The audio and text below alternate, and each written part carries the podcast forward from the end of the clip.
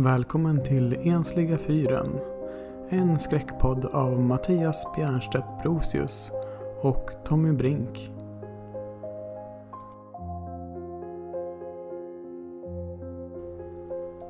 Strandade sköter vi signalerna från den ensliga fyren.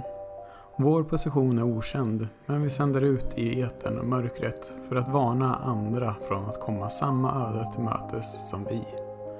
Låt oss vara din ledstjärna här i mörkret medan vi berättar sällsamma berättelser från andra sidan.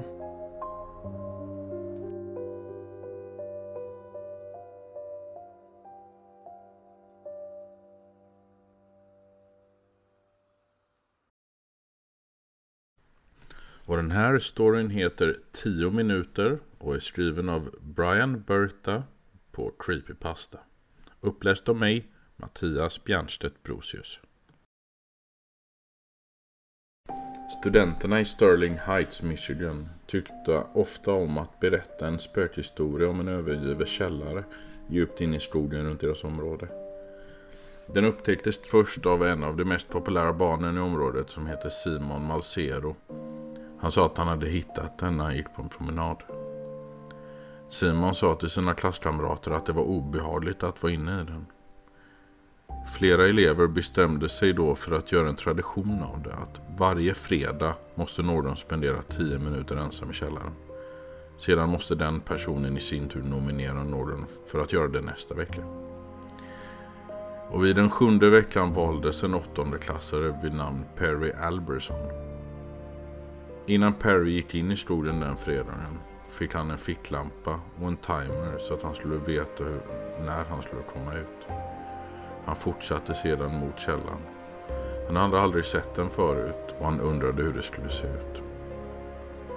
När han kom fram tände han sin ficklampa mot den. Det mesta av strukturen var under jord. Det fanns en rostig järndörr omgiven av en liten betongkonstruktion på marknivå.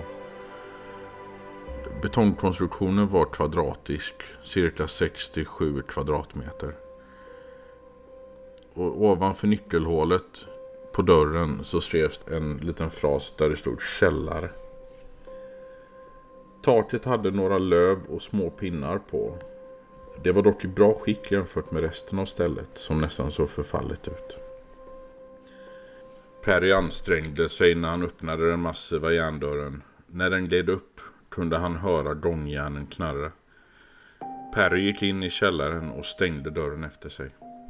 En trappa låg framför honom och stegen var gjorda av sten. Efter att han har gått ner tio trappsteg kom han ner till den nedre källarvåningen. Han lyste med ficklampan runt i rummet och det var ganska stort. Men det fanns inga möbler.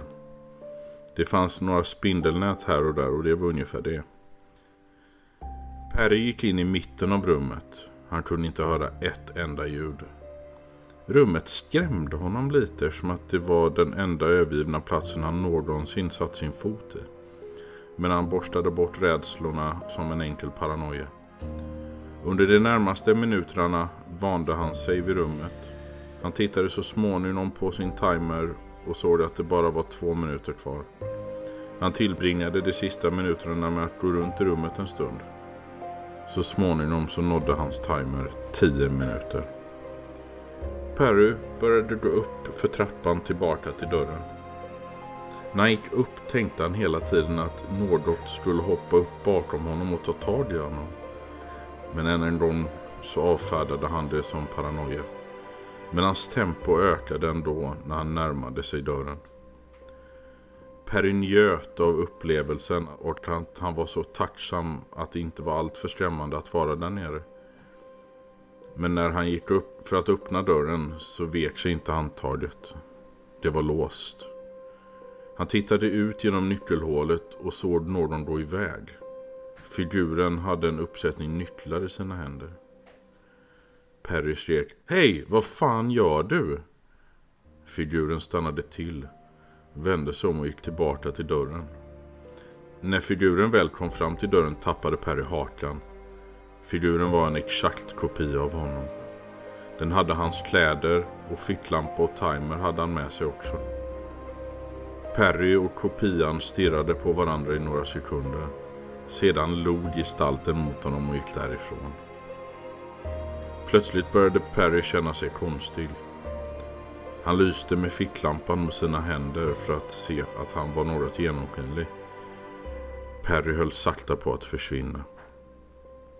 Innan han försvann helt tänkte han på sina andra vänner som åkte dit. Han insåg att alla som går in i det här rummet blir ersatta av kopior av sig själva. Dessa kopior försöker sedan locka andra människor till samma öde. Och efter den insikten försvann Perry till slut. Källaren hade gjort anspråk på ännu en själ. Den här berättelsen heter Mitt himmelska möte. Den är skriven och uppläst av mig, Tommy Brink. Det jag har tänkt berätta hände en kall decemberkväll. Jag bor i en mellansvensk småstad, vilket gör att det kanske inte finns lika många möjligheter till vittnesmål som det hade varit i en storstad. Men delvis för att inte vilja framstå som en byfåne så vill jag inte dra uppmärksamhet till exakt vilken småstad det hände i. Men eh, har du sett något liknande så vet du nog vad jag talar om. Hur som helst, jag hade slutat jobbet och var på väg hem den kvällen i december. Jag hade glömt vantarna hemma så jag fick stoppa ner händerna i fickorna för att inte kyla ner dem helt på vägen till bussen. Det var iskallt att stå och vänta på bussen trots att jag hade både en mössa och knäppt jacka. Efter ett tag kom den dock och jag gick på och satte mig. Jag har eh, lite av en agorafobi. När eh, bussen fylldes på mer och mer med människor så började jag känna ångesten komma krypande. Jag behövde lite luft så jag gick av bussen strax innan min egen hållplats. Så jag kunde gå den sista biten. Jag har gått den här vägen många gånger. Dels för att jag tycker om naturen och dels för att bussen vid den här tiden ibland kan bli lite fullare än vad jag är bekväm med. På vägen från där jag gått av bussen och fram till hemmet finns det ett skogsparti och ett vidsträckt fält innan nästa skogsparti börjar och därefter en kulvert som går under vägen innan man kommer över till bostadsområdet som jag bor i. Jag hade hunnit halvvägs igenom det första skogspartiet när jag såg något på himlen. Något eh, ovalt format som såg ut att lysa. Jag stannade upp för att försöka komma till fattning med vad det var. Kan det varit en eh, raket eller en, eh, en komet eller så? Men när jag fortsatte att gå såg jag att det började närma sig. Först gick det sakta men när jag märkte att det närmade sig i allt snabbare takt så började jag springa. Nu hade jag kommit ut på fältet och med min dåliga kondition och tack vare den kalla väderleken kunde jag redan känna hur den kalla luften som jag sög ner i lungorna fick halsen att svida. Jag är som sagt inte särskilt vältränad men den kalla luften hjälpte mig inte heller att hålla upp orken för att röra mig fort därifrån. Nu var jag en bra bit ut på fältet och kunde inte annat än att invänta vad som än skulle hända med föremålet som var på väg i en väldig hastighet mot mig. Men så stannade det upp en bit ovanför mig. Till synes utan att behöva bromsa in farten. Det bara stod still där, kanske fem meter upp i luften. Jag skulle säga att den svävade om det hade sakta glidit upp och ner och faktiskt påverkats av tyngdlagen. Eller vinddraget för den delen. Men det verkade till synes inte påverkas av fysikens lagar alls, så vitt jag kunde minnas. I alla fall inte på det viset. Det var kanske fem meter i diameter med. Kanske något mer eller mindre och som sagt ovalt i formen. Men relativt stor om jag hade haft något att jämföra med. Kanske stor som en buske eller en trädkrona. Men den föreföll nästintill overklig fastän jag såg den framför mig. Det var som en rund disk som det lyste inifrån mitten utav föremålet. Som ett brinnande klot eller en skarp lampa. Men ljuset var inte direkt brandgult. Det lös snarare som ett eh, vitt glödande sken. Men formen av lågan påminner om ett öga. Det var svårt att förklara riktigt men eh, det var som att jag var iakttagen när jag tittade in i ljuset. Det bländade något så att det var inte helt lätt att fokusera. Men inte så mycket så att jag var tvungen att titta bort. Jag hörde en röst som sa att jag inte skulle vara rädd. Och sedan delade sig disken i flera stycken band som cirklade kring ljuspunkten i mitten. Ungefär som textboksbilden av hur en atom ser ut. Det öppnade sig som svarta prickar längs banden som snurrade runt den lysande mitten. Allt gick rätt fort fast när jag tog in allt och försökte memorera allt som sades distraherades jag något av det märkliga framför mig. Hur var den här skepnaden ens möjlig? Den sa att om 50 år så kommer det komma en flodvåg och skölja över världen. Har människan ändrat sin natur och vårdat skapelsen hon lever i så kommer flodvågen att stanna vid stranden. Men fortsätter hon att utarma världen så kommer flodvågen att dränka henne. Din tid är snart kommen. Men du ska få sprida detta innan slutet. Sedan hör jag ett ljud eh, som låter ungefär som splash, splosh eller arush. Någonting sånt. Och sedan upprepas det tre gånger. Innan vad det än är jag har framför mig stiger mot natthimlen igen. Och blir inte mer än en avlägsen stjärna innan den försvinner från vyn totalt. Jag funderar på om det kan ha varit någon drönare som spelat upp någon bild eller någon experimentell farkost av något slag. Det kanske hade förklarat ljuden på slutet som det startade igång någon motor eller ökat drivkraften på någon förbränningsmotor eller så. Jag grubblade på det hela väldigt länge. Jag funderade varför jag inte tagit upp telefonen och fotat det. Men eh, jag måste varit i något typ av chocktillstånd. När jag väl kommit hem så var jag tvungen att sätta mig. Jag kände mig alldeles utschasad av hela upplevelsen. Vad skulle jag göra nu? Borde jag ringa någon? Jag ringde en vän till slut medan jag stekte ägg och bacon i köket. Vi gick igenom det hela och jag hörde att vännen inte riktigt visste om man skulle tro mig. Efter jag lagat färdigt maten och vi avrundat samtalet så käkade jag framför en hockeymatch på TV. Bara ett par tre timmar efter jag kommit hem så började jag känna mig illamående. Någonting stämmer inte. Kort därefter så får jag ett jobbigt toabesök. Nu börjar jag undra om det är något allvarligt fel. Jag har kikat på förpackningen på maten men att utgångsdatumet har fortfarande flera dagar kvar.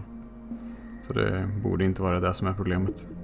Jag försöker vila bort det hela. Jag tänker att håller det i sig så får jag sjukanmäla mig imorgon. Jag också spara på omskrivningarna. Summan kan du mumma nära i alla fall att under natten så kommer jag fram till att jag behöver uppsöka sjukhus. Efter några kontroller och mycket väntan kommer de fram till att jag tydligen har blivit utsatt för höga strålningsvärden. Jag försökte förklara händelsen i något mer rationella drag för läkaren som tog emot mig. Den sista tiden har varit smärtsam minst sagt.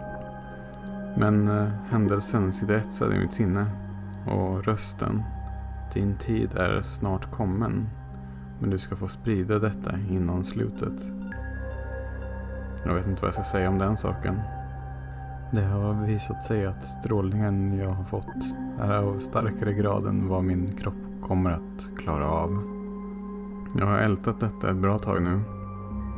Men eh, här inför mina sista timmar vill jag ändå berätta vad jag upplevt på riktigt. Om det finns någon möjlighet att detta drabbar någon mer så ber jag er att försöka tänka på vad ni gör. Ni vill inte vara med om det jag har gått igenom.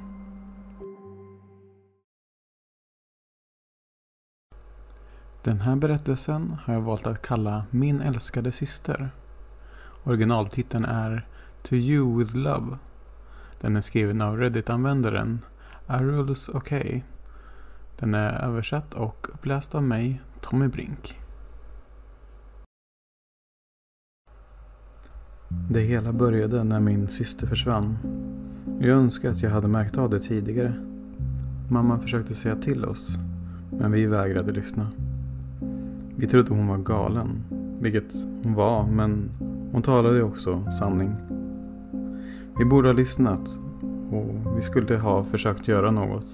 Men det var för sent. Och det spelar ingen roll längre. Jag är ensam nu. Allt jag har kvar är önskningar, drömmar och minnen. Vart och ett av dem ett straff och en påminnelse om att det hela började med mig. Vi hade flyttat. Tre år efter Marie hade försvunnit från Philadelphia till en sjaskig gård i förorten. Den bestod av sluttande mark och högt tonande träd. Våra närmsta grannar var rådjur och alldeles för många insekter. Flytten hade dragit ut på tiden och vi trodde att den skulle hjälpa familjen att läka igen. För mamma var det dock ett svek. Hon hade inte fel men det var också i våran självbevarelses bästa intresse att flytta. Vi var tvungna att lägga Marie till vila för att vi skulle kunna få leva. Vi kunde inte hålla kvar vid hoppet att hon en dag skulle komma tillbaka till vår ytterdörr och bara vandra in. Mamma pratade inte med mig och pappa på flera månader. Hon låste in sig i sitt rum och när jag faktiskt såg en skymt av henne så var det som att hon såg rakt igenom mig. Det gjorde ont såklart. Hur hade det inte kunnat göra det? När jag berättade det för pappa så bad han mig att ge henne det utrymme hon behövde. Men jag märkte att han inte heller mötte min blick längre. Jag saknade min familj och jag saknade min syster. Vad kunde ha hänt henne? Jag önskar jag kunde sluta tänka på det. Jag var trött på att lida varje stund och varje dag. Och jag var trött på att föreställa mig henne begraven under en hög jord väntandes på att vi skulle upptäcka hennes kvarlevor. Hon kom till mig om natten. Jag kunde höra henne sjunga från skogen. Hon pressade sina handflator mot fönstret, lämnandes avtryck omgivna av frost. Och när hon log darrade hennes läppar och hennes ögon sken som stjärnhimlen. Hon viskade mitt namn genom natten och hon hade så mycket att säga. Hon berättade om förtrollningar, lärde mig förbannelser och sjöng stillsamt och djupt för mig. Det är ju inte på riktigt intalade jag mig själv. Nu är jag bara dum. Det är bara vinden och din inbildning. Men vinden vet inte mitt namn. Och min inbildning kan inte lämna skrapmärken på mitt fönster. Jag försökte glömma det. Jag intalade mig själv att det var en dröm och efter ett tag så övertygade jag mig själv om att det var det med. För alternativet var ju omöjligt. Men kort därefter fick jag se Maries halsband på fönsterblecket täckt av tjock svart lera. Hon själv skulle aldrig tagit av sig det. Inte med vilja i alla fall. Och trots att jag intalat mig själv i flera år att hon var borta hade jag tystat ner hoppet. Men inte övergivit det. Men nu hade det släckts. Jag förlorade förståndet den dagen. Jag sprang genom fält, skrikandes min hals hes av sorg. Jag låg i det kliande gräset och stirrade upp i skyn. Jag såg natthimlen bli mörk och månen växa fram. Fälten glittrade av eldflugor. Jag jagade dem och fångade dem med mina händer. Jag slet av deras vingar och såg på medan deras ljus sänktes och slocknade. Det fick mig att undra hur länge det kan ha tagit för Marie att dö. Om hon bara hade legat där, accepterat sitt öde, medan hon kände hur hon tynade bort. Jag mosade insekten i min hand och såg på medan den självlysande vätskan rände ut i handflatan. Stoppade fingret i munnen för att känna smaken. Det hade varit mitt fel att Marie dött. Jag hade pressat henne till att gå på festen. Jag visste att hon inte ville gå. Men jag behövde en chaufför. Det blir kul, övertygade jag henne. Du ska väl inte slänga bort hela ditt liv med att glo tv med mamma och pappa? Så hon följde med. Jag söp och rökte. Rökte och söp. Jag däckade och när jag vaknade hade jag 20 missade samtal från Marie och dubbelt så många från mina föräldrar. Jag fick hjärtat i halsgropen men försökte mitt bästa att inte spy upp det igen. Jag visste att något blivit galet. Och det var helt och hållet mitt fel. Helt och hållet mitt fel. Jag hjälpte pappa med hushållsarbetet. Det var de enda gångerna som han gav mig någon typ av uppmärksamhet. Stegen vi hade var gammal och livsfarlig. Men han insisterade på att fortsätta använda den. Så jag höll den stadigt medan han klättrade upp för att rensa stuprännorna. Jag stod i hans skugga och mådde illa. Tänk om han föll och slog huvudet vid mina fötter. Fallet skulle ha gjort att hjärnsubstanser runt ut och fått honom att gråta blod. Som tur var ruskades jag ur de tankarna när han var på väg ner för stegen. Men rädslan av att se hans sargade kropp lämnade mig inte. Jag drömde om Marie igen den natten. Hon stod i ena hörnet av mitt rum, tittandes på mig. Hennes hår var toigt och fullt med småkryp och jord. Och hennes läppar hade nu ruttnat bort och blottade hennes nakna tandkött och tänder. Jag utbrast, vad vill du? Snälla försvinn. Hon bara stod där och log och stirrade på mig.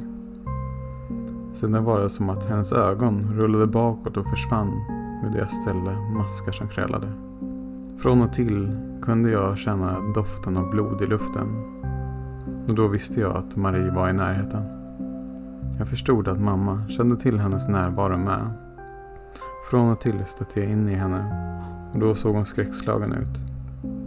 Jag kunde liksom i mitt sinne föreställa mig hur Marie hade klängt sig fast vid min rygg, omfamnandes mig och följt mitt ansiktes konturer med sina fortfarande blodstänkta fingertoppar. Jag förlorade pappa mitt i sommaren och hittade honom sittandes i köket, stirrandes mot ena hörnet av rummet. Ögonen ofokuserade och fulla av tårar. Hon är här, sa han till mig. Asha, din syster är här. Jag kan se henne. Vi skulle inte ha lämnat henne. Vi borde ha letat efter henne. Sen gick han bara. Han ställde sig upp och gick och stängde dörren efter sig. Han kunde vara borta i dagar för att sedan komma hem jordig och med blodröda ögon och kunde sitta vid bordet gråtandes och talandes till Marie. Han bad henne om förlåtelse hon ville att vi skulle hitta henne och var besviken på oss för att ha givit upp på henne. Dagarna blev längre, sommaren kändes oändlig och hennes ilska växte för var dag som gick. En storm blåste in. Regnet piskade fönsterrutorna och vinden gjorde så att huset darrade. När stormen bedarrat så gick vi ut för att se över om det blivit några skador på huset. Vi stirrade på huset och det var som att det stirrade tillbaks med hundratals ögon på oss. Det var helt översköljt av Maries efterlysningsaffischer. Blicken i affischerna var anklagande. Har du sett mig? frågade affischen. Ja. Marken var mjuk och det låg tänder utströdda på marken. Jag plockade upp dem. Samtidigt plockade pappa upp affischerna. Jag såg att hans mungipor ryckte till och det var något kallt i hans blick. Då förstod jag att han var nu helt borta.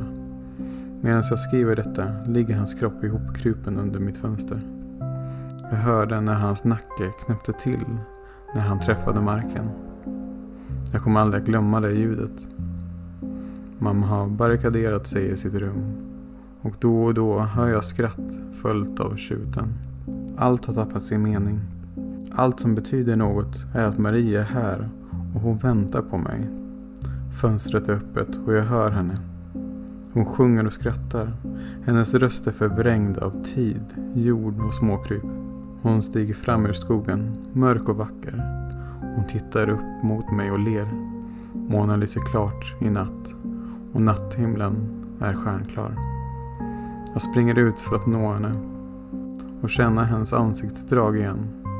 Men hon flyr undan, in i skogen igen. Jag springer efter henne och det är som att träden runt om mig vibrerar och det ligger ett skimmer i luften runt om. Jag ska hitta henne. Allting har lett mig hit. Jag vet vad jag ska göra och vart jag ska gå. Jag kan skingra lagren av jord och gräva upp hennes kropp och svepa in mig i hennes hår. Vi kommer att sitta och vänta ihop på att solen går upp och ta avsked från den här världen. Om döden är det enda sättet att ses igen, må så vara. Det finns ingen kvar för dig att hemsöka och ingen kvar att sörja. Nu finns bara slutet.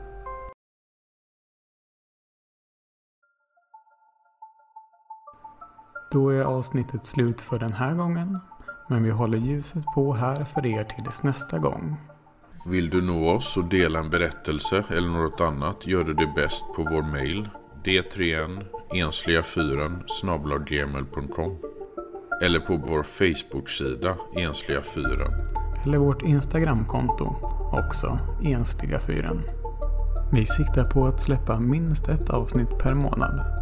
Detta var Mattias. Och Tommy. Vi tackar för den här gången.